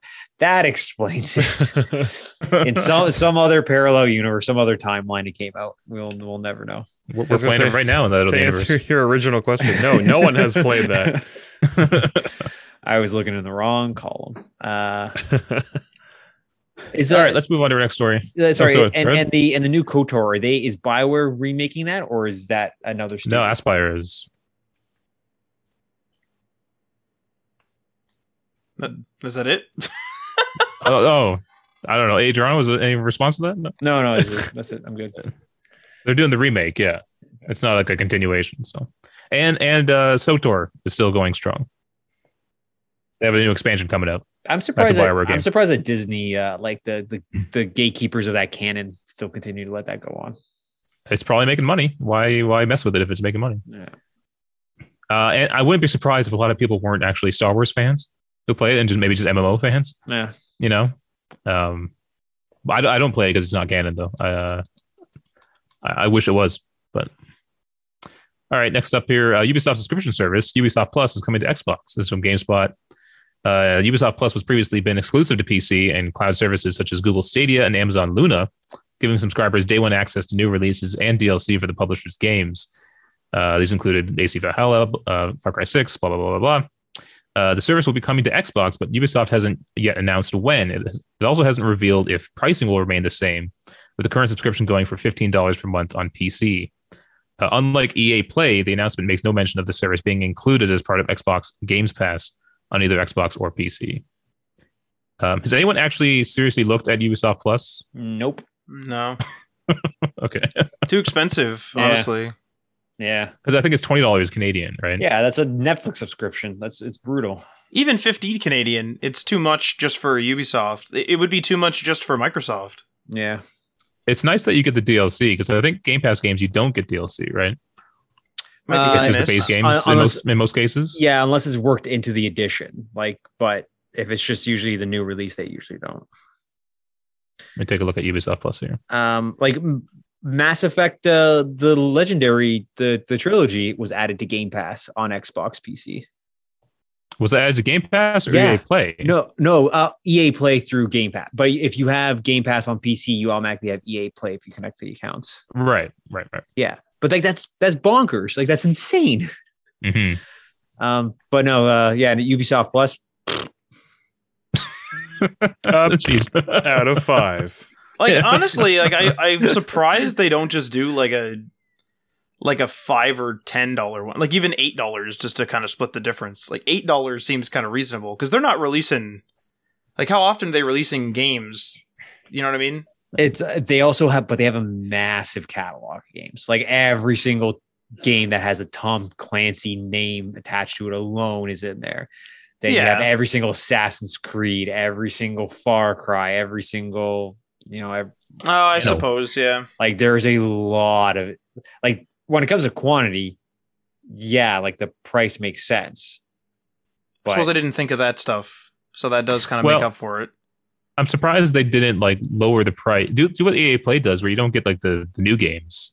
You just get like games that are like a year plus old, and then like cut the price in half or something. I, Yeah. curious to, to to hear how many subscribers they have, and and maybe they're expanded Xbox and then maybe PlayStation in the future uh, to try to get more subscribers. It'd be it'd be make it'd make a lot of sense because it's called Ubisoft Plus now. If they had something like Ubisoft Plus, then Ubisoft Premiere. If they added Ubisoft, if they made Ubisoft Plus like say five to eight dollars, and then that's the old games, like the one year plus, and then the Ubisoft Premiere is the day one stuff. If you're like a huge fan, but then have Ubisoft Plus integrate into Xbox because obviously that was a beneficial deal for EA, or otherwise why would they have done it? So then they could benefit from that and then they're not giving away their you know Valhallas and stuff right away. But with but then in traditional sort of Xbox uh, Game Pass fashion, they could still sell you the Valhalla DLCs and such. So they're kind of double dipping, but like for a fair price. Uh, so, I mean, it is impressive if you were like a big Ubisoft fan, and I'm not sure how many of those ex- like, exist who like just love everything Ubisoft. Yeah. But it, this says new releases available at launch, premium editions, so you get the DLCs and season passes, and then there's hundred plus games on PC. holy fuck! I thought I thought this one was going to be like thirty games. Like if you're if you're honestly you know playing a ton of Ubisoft games, it makes sense. But I just don't know if that person exists. they have like so many specific sort of demographics and like markets they like the riders republic fan crew is probably not there's probably not a lot of crossover with the crew probably not a lot of crossover with uh, tom clancy stuff right and even tom Mhm. clancy has divisions and and the division Um, I was gonna say I get it. but like you know what I mean? Like they they cover so many different areas, like sports games and this and that and this and that. They're all over the place. That I don't. It, it- there's not like a concise vision, which is fine.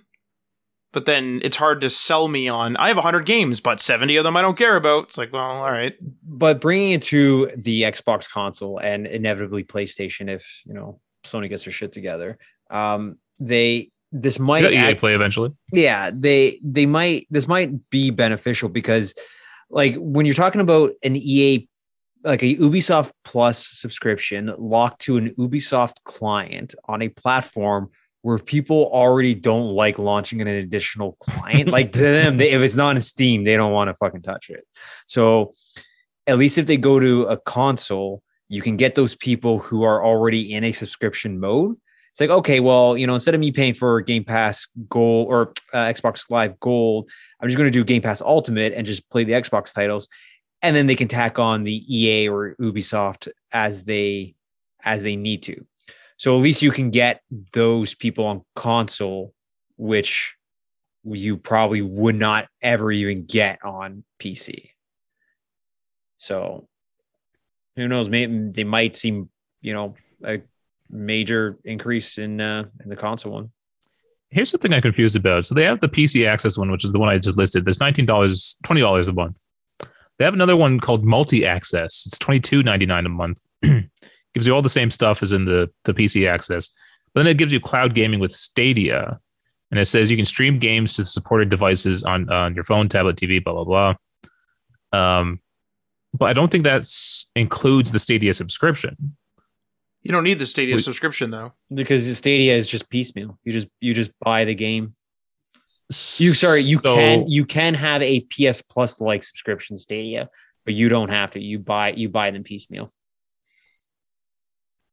Oh, I see. So if, if you buy this multi access thing, you can then also stream your games on Stadia for no Uh, extra charge. i that's that's how i read it okay. The the the stadia model alone confuses the hell out of me i don't i don't get how they Do how they games go on sale? i'm sure Yeah. yeah I I'm guess. pretty sure yeah. they do, yeah. Okay. it's just Yeah. because the the thing though with Stadia is you have the option to buy it. So what if every single customer out there bought every single one of their Stadia games and never subscribe? So you as Google are going to sustain those servers forever, even though everyone has chosen That is to weird, eh? buy a game instead of subscribing to it. Like there is a scenario where they could totally lose out on. Unlikely, but if there is a scenario. Um, All right. Well, there you have it. If you're uh, if you're an Xbox player and you like Ubisoft, Yeah, because you and and to to last point, like because Ubisoft games never go on PS Plus or Xbox Games for Gold. Like you never get a free game through the console ever. Like those are those have always been excluded. So this uh, we got uh, uh, Steep oh PS Plus. okay Oh yeah. is that is that fair? Like is that the most That might be an exception. that might be the okay they, they, like- they've put games up for free, but not PS Plus to my memory. yeah, like like other than Steep. like uh, games for Gold or PS Plus like Assassin's Creed or Far Cry have never those benchmark No, titles. I, I don't yeah. think I've ever seen something big. That big. so so the idea of maybe appealing to a console player 20 bucks here or even if they do reduce it for for um console because i have to imagine of that 100 plus selection in the pc model those are probably old legacy pc games that also can't go to console so they probably have to curate a library for the console version Oh yeah, that's right. um, so Hmm. it might they might have to reduce the price you know appropriately No PS3 games. yeah unless uh Well, it's not coming into PlayStation, but yeah all right. Um, next story here. Sony confirms its next uh, VR headset is called the PSVR 2. This from IGN. so during its CES 2022 press conference, Sony shared new details on its upcoming successor to the PSVR, uh, confirming that the PSVR 2 is the official name. During the press conference, Sony dropped a lot of new information on the highly anticipated headset. It includes the name of the controllers. The fit. Oh, now this is kind of funny. So the controllers are called Sense controllers. All right. There's two of them, and you have one in each hand. The Sense controllers. The DualSense c- controller for the PS5 is a single controller, and yet it's called DualSense. So That- Ryan, that makes total sense to me. I don't know what's Uh, wrong. with it. yeah. Like, yeah, yeah, I'm totally on board Anyway. with this. I saw that pointed out, and it was, it's a little funny. But I mean, what are you gonna do? If only Um, they could have seen into the future and going, we're going to call these the sense controllers. Yeah, What do you want to call them though? Like the quad sense controllers, the tri sense controllers. Since It's VR, got to be more than dual sense. Well, no, the dual sense should be the the the, the VR controllers, and the the Sense controller should be the PlayStation. So you want them to retroactively be like, all right, everybody, the PS5 controller is now actually just called the Sense controller, and these I are don't want them the to do anything. I'm just saying, in a perfect world, that's how it would have worked. Because Uh, because, because the other one was called DualShock, right? Yeah, Yeah, that's yeah, that's probably yeah. Uh, so these will offer uh, haptic feedback, um, a trademark feature of the available DualSense controller. Um, in their PS blog, they note that the PSVR 2 will feature an OLED display with a 2000 by 2040 uh, per eye panel resolution. Uh, I believe that's the highest of the current VR headsets. That's pretty high up. Yeah, that's pretty good. Uh, and I, I think they might consider that 4K because you get across the two uh, displays, right? Um, it will also support 90 hertz and 120 hertz with a field of view of approximately 110 degrees. Uh, Sony also notes that the PSVR 2 will include four cameras on the headset and a controller uh, tracking IR camera for per eye tracking. Uh, your movements and direction you look at are reflected in game without the need for external camera. Uh, the eye tracking thing is interesting, and the way I had that explained to me was, um, it obviously watches your iris and can kind of load in the higher res textures or assets depending on where you're looking. I don't know about this government watching my irises all the time. But it sounds pretty neat the way it's supposed to work. Um, The way I heard it talked about too, which is interesting, it was more gameplay. It Was uh, the game could be super immersive with no HUD, but if you look up, you'll see like a HUD up there. That'll show your ammo and your health, and then you can look like just straight again, and then you'll have like the immersive no HUD experience. Hmm. Uh, one one disappointing thing is you need a PS5 for this, and you also uh, need a cable. So, kind of the nice thing about the Oculus was the, the freedom of movement. You're not you're not connected to anything. You just need the headset itself. But this one, you will, you will need a PS5, which is still hard to get for a lot of people, and um, and then that cable connected to it. I will say, like, I don't like the idea of the cable, but I have heard, having watched like a variety of VR content now to sort of learn my way around my my Quest Two. There's a small like there's there's not that many people that say this, but some people do say that a wire the wired headsets, depending on which one you get, of course, are a little bit better. Like they're better fidelity, they're better this, they're better that. Uh, very few, again, very few people have said that though. But I wonder with this being so new now, like using a PS5, and then obviously now you're buying a headset as well, whether if that, you know, say like that cable difference, if you will, holds true, I wonder if this is going to be like really good, like really high fidelity stuff. Especially since now, like the PSVR was always sort of a question of like, is Sony doing this as a cash in? That was like a question we had. Mhm. Um, now that they have the second one, it's sort of like, hmm, maybe they're serious. So now they may have put in a lot of tech in here, even the Iris stuff. So it's sort of like maybe this is going to push things forward a bit, like the Quest did. Like I don't know, it remains to be seen, but Well, uh, yeah, I'm not sure the exact power of the the, the Quest. it's like a phone. It's, it's a it's a mobile processor, right? It's like a well, it's a mobile processor that's designed for VR AR. Right, but I, I still just imagine that the PS5 can still output you know a better looking game.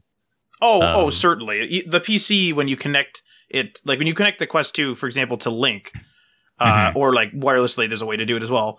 Uh, to like the Rift, effectively the Rift software, or to like the Steam VR software, or whatever all that stuff is. I haven't tried that out yet, but the PC stuff, it's a it's a higher fidelity for sure. Like people Yeah. will say that's a way higher fidelity. So, Uh, like, is it up to the computing? Is it up to the like? Does the cable make a huge amount of difference still? Like that, I guess that remains to be seen, and this will be a good comparison.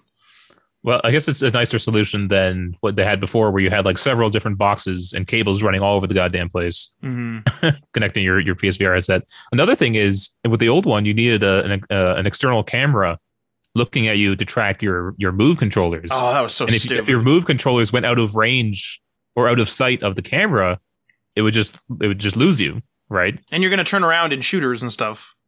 So you're Yeah, like, oh my god, so- I shot in the back. Turn around. Up. This new one sounds more like the Quest, where it's like the, the headset is tracking everything, right? Yeah. That sounds nicer. Uh, I'm pretty interested in this. I think. Uh, they also showed off a new Horizon game built specifically for uh, VR. I can't remember the name of it. Horizon something something. Uh, mountain, yeah, peak of Mountain the of mountain. VR. Call of the mountain. if only we had a way of figuring this out. Call of the mountain. Is it Horizon Call of the Mountain? You're right. Look at that. Hey. Ten points to Hufflepuff. Whoa, hang on, wait. What, What makes you think I'm a else, what, what, what else do you think you're in? I don't know. I've taken the Harry Potter house quiz twice, and one time it said Gryffindor, and the other time it said uh, uh, Slytherin. I think so. And then the Oh, other, alright, and then alright. the other time it showed him a, the wrong picture of his childhood. Yeah, What does that? What does that mean? What the hell Did, does uh, that mean? The the reunion special. You didn't hear about that? No. Oh, damn oh, it. yeah, yeah. All right, I'm just Damn gonna it. I'm just gonna I'm just gonna mute my mic for. All right. Um, yeah, that's all we got there. I'm excited for it. Uh, final story for the week. Days Gone director says it outsold Ghost of Tsushima, but was treated like a disappointment by management. Uh, this is a bit of a two part story here. Um, so this is from IGN. So this week, Ghost of Tsushima developer Sucker Punch announced on Twitter that since its launch in July of 2020, the game has now officially sold over 8 million copies. That accomplishment comes just months after the release of the game's director's cut. While that's great news for the team at Sucker Punch and Sony, the milestone sparked Days Gone director Jeff Ross to speak out about his own contrasting experiences on a PlayStation exclusive. In a quote tweet about Ghost of Tsushima's success, Ross claimed that the Days Gone uh, Days Gone had actually outsold the samurai action adventure title, uh, but was made to feel like a disappointment by management at Bend's studio. And he said, "At the time I left Sony, Days Gone had been out for a year and a half and a month, and and sold over eight million copies. It's since gone on to sell more, and then a million plus on Steam. Local studio management always made us feel like it was a big disappointment. So obviously, people like kind of like were kind of shocked by this. Um, but then, uh, this was reported by Push Square. Ross says that the source of his of his sales were from a trophy data tracking site called GameStat. And during a conversation he had, um, what's that guy's name? David with David David Jaffe, I believe. Uh, he revealed that when he was at the Bend Studio and saw Days Gone had sold five million cop- copies, the trophy data was at 5.8 million. And since he no longer has access to Sony's official figures since leaving the company, Ross based the 8 million sales figures from trophy trackers and the telemetry data. So we don't really know the sales numbers. They never officially released them, you know. But um, you know, these are like it to be like it, all things considered. That it had a like it had quite a bit of sales. like you- Sony still saw fit to bring it to PC, yeah, like And maybe and to make up can, sales. And you can also pick another game in which they have the sales figures, use the telemetry data from that uh, that game stat thing, and then do a cross reference, and then see if like But here's the how, thing accurate too. how accurate that is. Here's the thing that's the issue with this though is that when he's going off of trophy data saying like oh these are all the these are all the the copies of the games that are out there that doesn't necessarily equate to sales. What about Yeah. everyone who got it from PS Plus? What about everybody who got it from when it was free on play or when it was uh, one of the free titles for PS4? What about when it was on PlayStation Now? Like there's lots of people that play Days Gone without having to pay for it and may have gotten trophies here and there but like what is he saying? Is he just looking for any copy that even had one trophy? Because that could be somebody who got it for free and they only played it for like 10 minutes and they got the first trophy in the game they're like yeah this game sucks i'm out. Like that doesn't necessarily equate to sales. So like here's the thing. So days gone i think people agree it's like a it's a it's a good game. It's an average game. It's okay. A- across the board everyone's like ghost of tsushima is incredible so like obviously Ghost of Tsushima is a really good game, but for him to come out and be like, "Oh, you know," instead of being like congrats to that studio, he's like, "Um, actually my game was good too and management uh didn't like me for it." It sounds like, it's not. It's, it sounds like the cries of a middle child. Yeah, like the he's, firstborn he's versus just the newest uh, I exist too though, like he's just trying to stay relevant and like the fact that he's also left the company at this point, now going out and saying this is like other companies are going to be like, we don't want to fucking hire this guy. He's just going to be a crybaby about whatever we like, Well- whatever criticism we give him. We also have heard that Sony refused a sequel and and wasn't very happy with Days Gone in general, and that was despite what we've heard as as somewhat good sales. That Sony just didn't didn't greenlight a sequel. it's weird that they greenlit a PC version at all, as right as well. Is that well, weird? no, Uh, because I think they're probably experimenting with PC. yeah, and it's like okay here's a game that might not have sold as much as we wanted it to maybe we can get uh, like a million more sales on pc Or maybe Also- it's like it appeals to more of a PC demographic. yeah. Hmm. because like because like it's also it's zombies right that's what days gone Yeah. is like Yeah. that is a safer uh uh framework like a like a Mm-hmm. theme that you could probably put onto pc which would probably get more people i'm also curious to know if the if the port developer for days gone is the same port developer for um horizon if they probably gave both those games to the same studio and said hey get both these games simultaneously like work on these simultaneously and get them over. I'm actually gonna look that up. Uh it's it, the, the, the game sales are weird. It's like they, they they they rarely ever tell us how much these games have sold. And i remember something like um last of us 2 uh they and i think they initially announced it was sold like 4 million right within the first like couple weeks or whatever it was. And then they never gave us another sales number. And so it's like well it was a controversial title in in some ways amongst some of the fans if you can call them fans. Um but like did did the sales drop off after that? You know? It- it's just it's just frustrating when you don't actually have the data Well, it's also, I guess, a question of what metric Sony is treating as the highest. If they, if someone produces like a really stellar game and it only sells, say, a quarter million, so 250 co- 250,000 copies, are they okay with that? And then pu- will pour marketing to sell it more? Because we, because we also have this, like this sort of argument or whatever, this whole story kind of points to the vibe that we got when Sony was kind of when it was reported that Sony wanted to kind of only make these Hollywood quote unquote Hollywood blockbuster games and that Days Gone doesn't reach that fidelity, which I would agree with. It doesn't quite reach that fidelity, and because of that, it kind of was on the chopping block. Like before this even this whole story even broke, and then this story kind of adds like some information, I guess you could say, to that narrative, right? Where it's like, hey, th- like Days Gone two, you know, uh, you know, can't be like, or like, it's a question rather of if did they say, hey, Days Gone two can't can't uh, be made because of the sales numbers? Because then it's like, well, that's kind of not right because it clearly sold millions. Whether it's Mhm. even three million, like it's millions, Or is it a question of the game's fidelity, like in terms of the storytelling and this and that and the other thing, which is arguably better in The Last of Us 2? I haven't played that myself. Um, so it's it's a question of like what metric or metrics does Sony care about more or the most? And maybe sales isn't it. Maybe it's more of the Hollywood side of things, or you know, we don't know what Yeah. what what And they're it- treating with more uh, importance. in terms of quality, Day- Days Gone is no Ghost of Tsushima. I, and I like Days Gone. I think I think it's a good, um, it's a good game, but it's not it's not it's not it doesn't reach the heights of like Ghost of Tsushima. There's there's definitely some major problems, uh, particularly with the story and the acting in Days Gone that are just not up to par with PlayStation's other exclusives. You know, The yeah, Um, the the story is like the story is is rather like stereotypical for the most part. There there's it has its twists and turns and it's and it's and it's like it's not bad. But it's not like I like I, I wouldn't be surprised if someone was like, oh, I played it. It's like, you know, a six and a half or seven out of ten. I think it's more like an eight, but like I'm fine with that type of game. So like of course I'm gonna say like an eight, eight and a half or whatever. I'd, I'd give it a six point five Yeah, see, I'm not surprised. which by is that. which is not a it's not a bad game. It's I, I No, think that's I think it, I had I had fun with it. You know, yeah, And exactly. I even got close to platinuming it. I didn't. I didn't. I don't think I actually failed, fulfilled that, but I was. I was on the path to do that.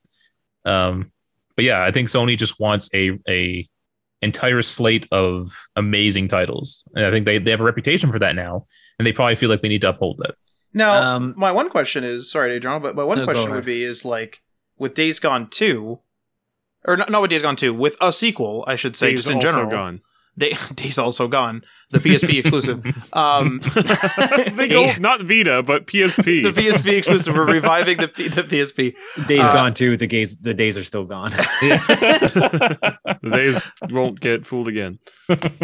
How are they supposed to um, identify these these bangers, if you will, these like Hollywood level like games? Like w- you know, you could argue that Sony could go in there and be like, Days Gone had these problems, fix them in the sequel, or we might cut the third one.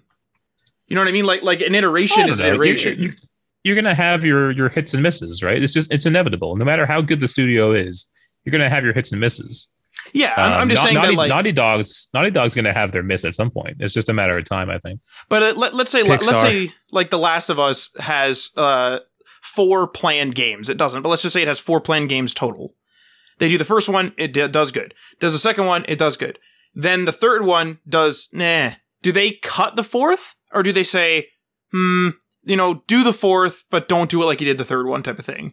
Or is this is this like a? I guess what people are trying to get at, or at least what I'm trying to get at, is how cutthroat is this? Is this like you made a mistake? That's it. Last of Us is cut. Never make a Last of Us again until we reboot it in ten years. Um, according to a Waypoint article on Vice, um, Horizon had a outside studio do the PC port. They just did. Mhm. They just had somebody do it. With Days Gone, they fought. They didn't even want a PC port originally to begin with. They didn't. And then when Sony said Bend didn't or Sony didn't. uh, Days Gone developers, Bend Bend Studios didn't want to do it. Okay. And then when when Sony said, "Hey, no, this is happening," they decided to do it in in house. They developed it Oh. themselves um, because they're they're upset because they're, from the beginning there was never an intention for mouse and keyboard support. It was always supposed to be a console game. That was their that was their gripe about this. And then they had to after the fact adapt it for a a, a essentially a quote unquote console in which they never intended it for. Uh, right. Matt, you weren't too crazy with the with the PSP comments because uh, Bend Studio did uh, Resistance Retribution. Oh, that's right. I like that game too. That's a good game.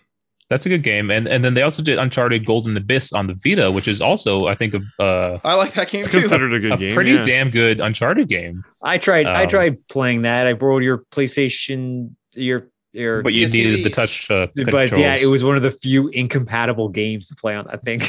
yeah, that sucks. yeah. Um, so Days Gone was like their first kind of console game since 2007's uh, Siphon Filter Logan's Shadow, which was on PS2. Oh wow. Woo So they were they were only doing, which which they also did for PlayStation Portable. They were doing PSP games and then Vita games up until Days Gone. That was their first console game in a long time. Um, So I think they just need to get their their, their footing back. You know, Would it not be harder? And I'm actually asking. I don't actually know. Would it be harder? Do you guys think to start? Because I think they're working on a new IP. I read um, for Sony. yeah. So it's like, wouldn't it be harder? So like like you're saying, they're on shaky legs, whatever. Like they're they're new to the console space again, or they're getting warmed back up. Now they're on a new IP. like, w- would that be harder or like less hard than doing like a Days Gone more refined uh, See. I think I think I think Days Gone could have been better. Like I think it could have iterated and and gotten better. Same here. I because like if you really made the story better and you made the acting better, the bike was really cool, the zombies were really cool, and the world was cool. And the only thing that really sucked was in in the world, in my opinion, was the uh, the random encounters, which were few and far between. In, in any case, they were a bit too samey. Mhm. That was the only thing that really sucked. The beginning was a little meandering as well, but that's a Man. story thing. Remember they saved this for the like the final reveal at E3. Yeah, This was like their big like you know uh uh one more thing type of thing. yeah. Anyway, uh, they they pitched a open world resistance game. That, that was Oh. news that just came out. I know that sounded Oh, sons of bitches! Fuck.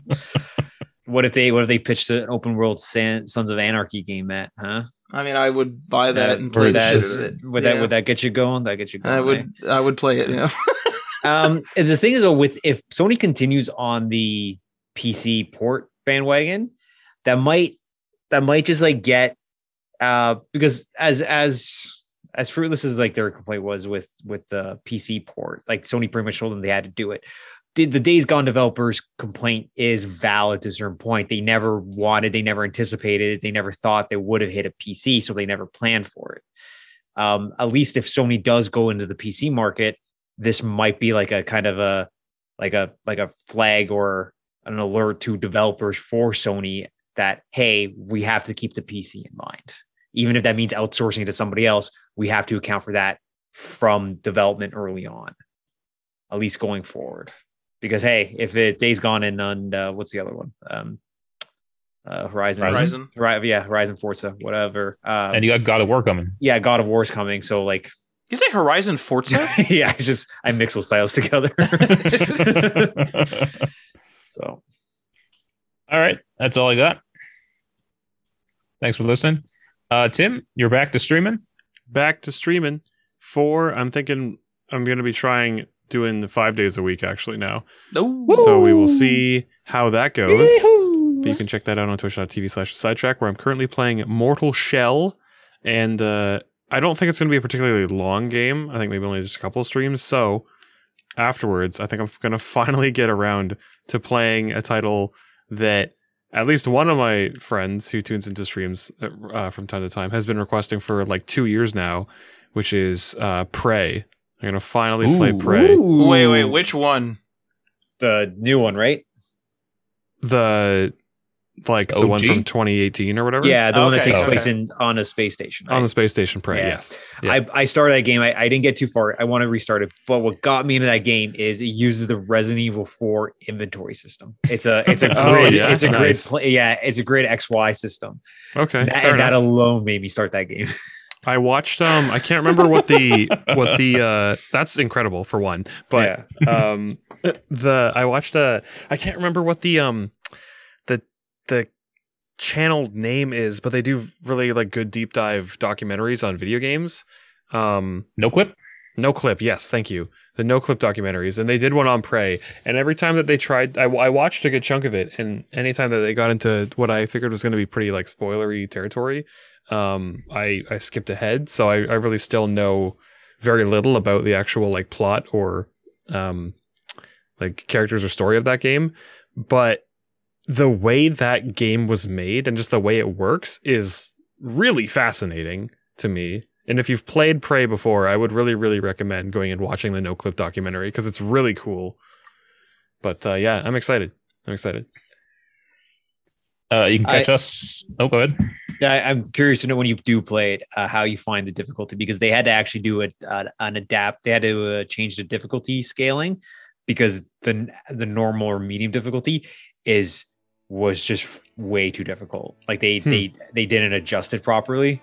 and uh, people were kind of complaining out of the out of the What gate. did Turtle Rock show up and help him? Yeah, I was gonna say it sounds like Back 4 Blood. Uh, you can catch us on the Twitch at twitch.tv slash day one patch uh, media. Wednesdays at 8.30 ish, 9 ish Eastern. Uh, we'll probably still be doing Back 4 Blood. And uh, we'll see you guys next time. Peace.